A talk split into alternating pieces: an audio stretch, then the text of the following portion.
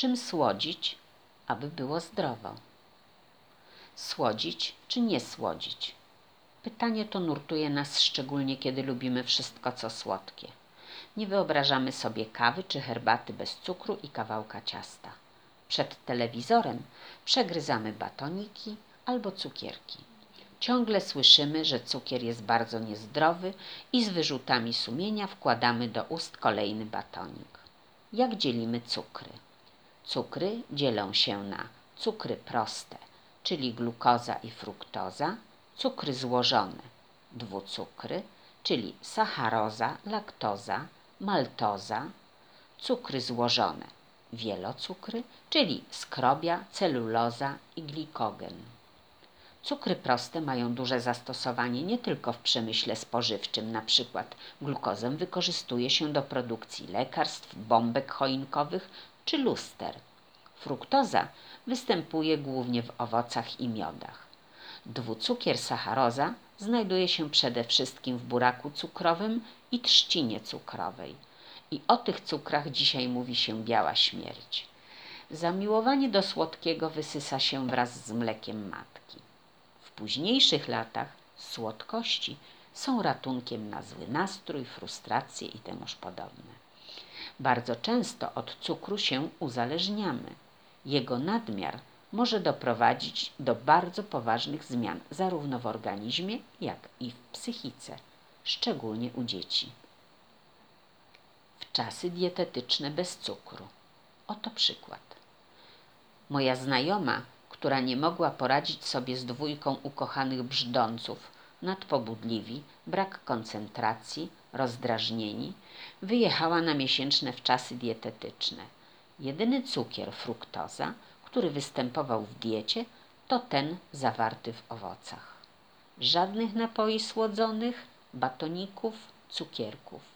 Dzieci po miesiącu były nie do poznania. To, że cukier szkodzi, wiedziano już od dawna, ale czego nie robią specjalne fundusze? Wielkie koncerny wydawały ogromne pieniądze na ekspertyzy, które zaprzeczały tej tezie. W przedwojennej Polsce również Wańkowicz stał się piewcą cukru. Wymyślił świetne hasło reklamowe. Cukier krzepi. Mam nadzieję, że pan Melchior, bardzo lubię jego twórczość, nie miał do końca świadomości, że reklamuje białą śmierć. Dzisiaj mówi się o cukrze biała śmierć. Rafinowany cukier nie ma żadnych prozdrowotnych właściwości, a nierafinowany ma śladowe ilości witamin. Dlaczego cukier ma tak złą opinię? Otóż cukier powoduje zakwaszenie organizmu. Aby przywrócić równowagę, nasz organizm pobiera coraz więcej pierwiastków.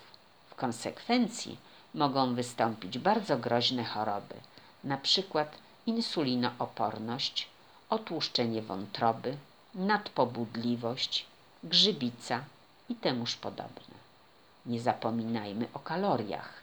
Jedna łyżeczka cukru to 20 kilokalorii. Czy cukier jest dobry? Najlepszy jest ten naturalnie zawarty, na przykład w owocach i warzywach. Jak twierdzą żywieniowcy, nie da się go przedawkować. Jeżeli chodzi o biały cukier z buraka cukrowego czy trzcinowy, nie powinniśmy przekraczać dwóch łyżeczek dziennie. Proszę sprawdzać, ile cukru mają napoje kupowane w sklepach. Czasami cukier dodaje się do musztardy, keczupu, wędlin, cukier konserwuje, ale są to tak znikome ilości, że nie ma to żadnego znaczenia dla naszego organizmu. Czym słodzić, aby było zdrowo? Zamiennikiem cukru białego mogą być na przykład miód. Miód ma same właściwości prozdrowotne. Jest on bardziej kaloryczny od cukru, ale dużo zdrowszy. Posiada gamę witamin i minerałów oraz, co jest bardzo ważne, antyoksydanty, które chronią nasz organizm przed chorobami. Pamiętajmy tylko, że miodem można słodzić, ale do temperatury 40 stopni Celsjusza. W wyższych temperaturach traci on swoje właściwości. Miód idealnie się sprawdza, zwłaszcza teraz, gdy za oknem żar się z nieba leje. Mrożone herbaty, sprawdzone przepisy polecam. Posłodzone odrobiną miodu są idealnym rozwiązaniem. Sprawdź koniecznie i daj znać, czy pomagają. Stevia jest rośliną pochodzącą z Brazylii i Paragwaju. Jest kilka razy słodsza od tradycyjnego cukru. Wartość kaloryczna równa się zero. Stevia ma dużo właściwości prozdrowotnych. Między innymi przeciwdziała zaburzeniom pracy trzustki, działa przeciwbakteryjnie, przeciwgrzybicznie, reguluje ciśnienie krwi i działa antyoksydacyjnie. Jednym słowem, samo zdrowie.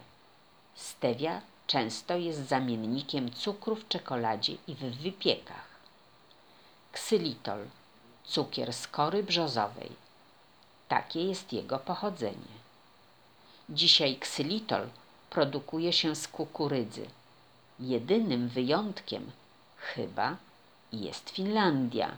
Ksylitol też posiada dużo właściwości prozdrowotnych. Na przykład bardzo wolno podnosi glukozę we krwi, zwiększa przyswajalność wapnia, dodatkowo ma właściwości antybakteryjne. Zalecana dawka ksylitolu to trzy łyżeczki dziennie. Przekroczenie tej porcji może spowodować biegunkę. Małym dzieciom nie powinno się podawać ksylitolu.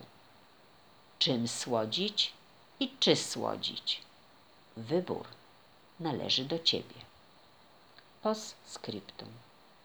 Kuracja odwykowa trwa około 10 dni.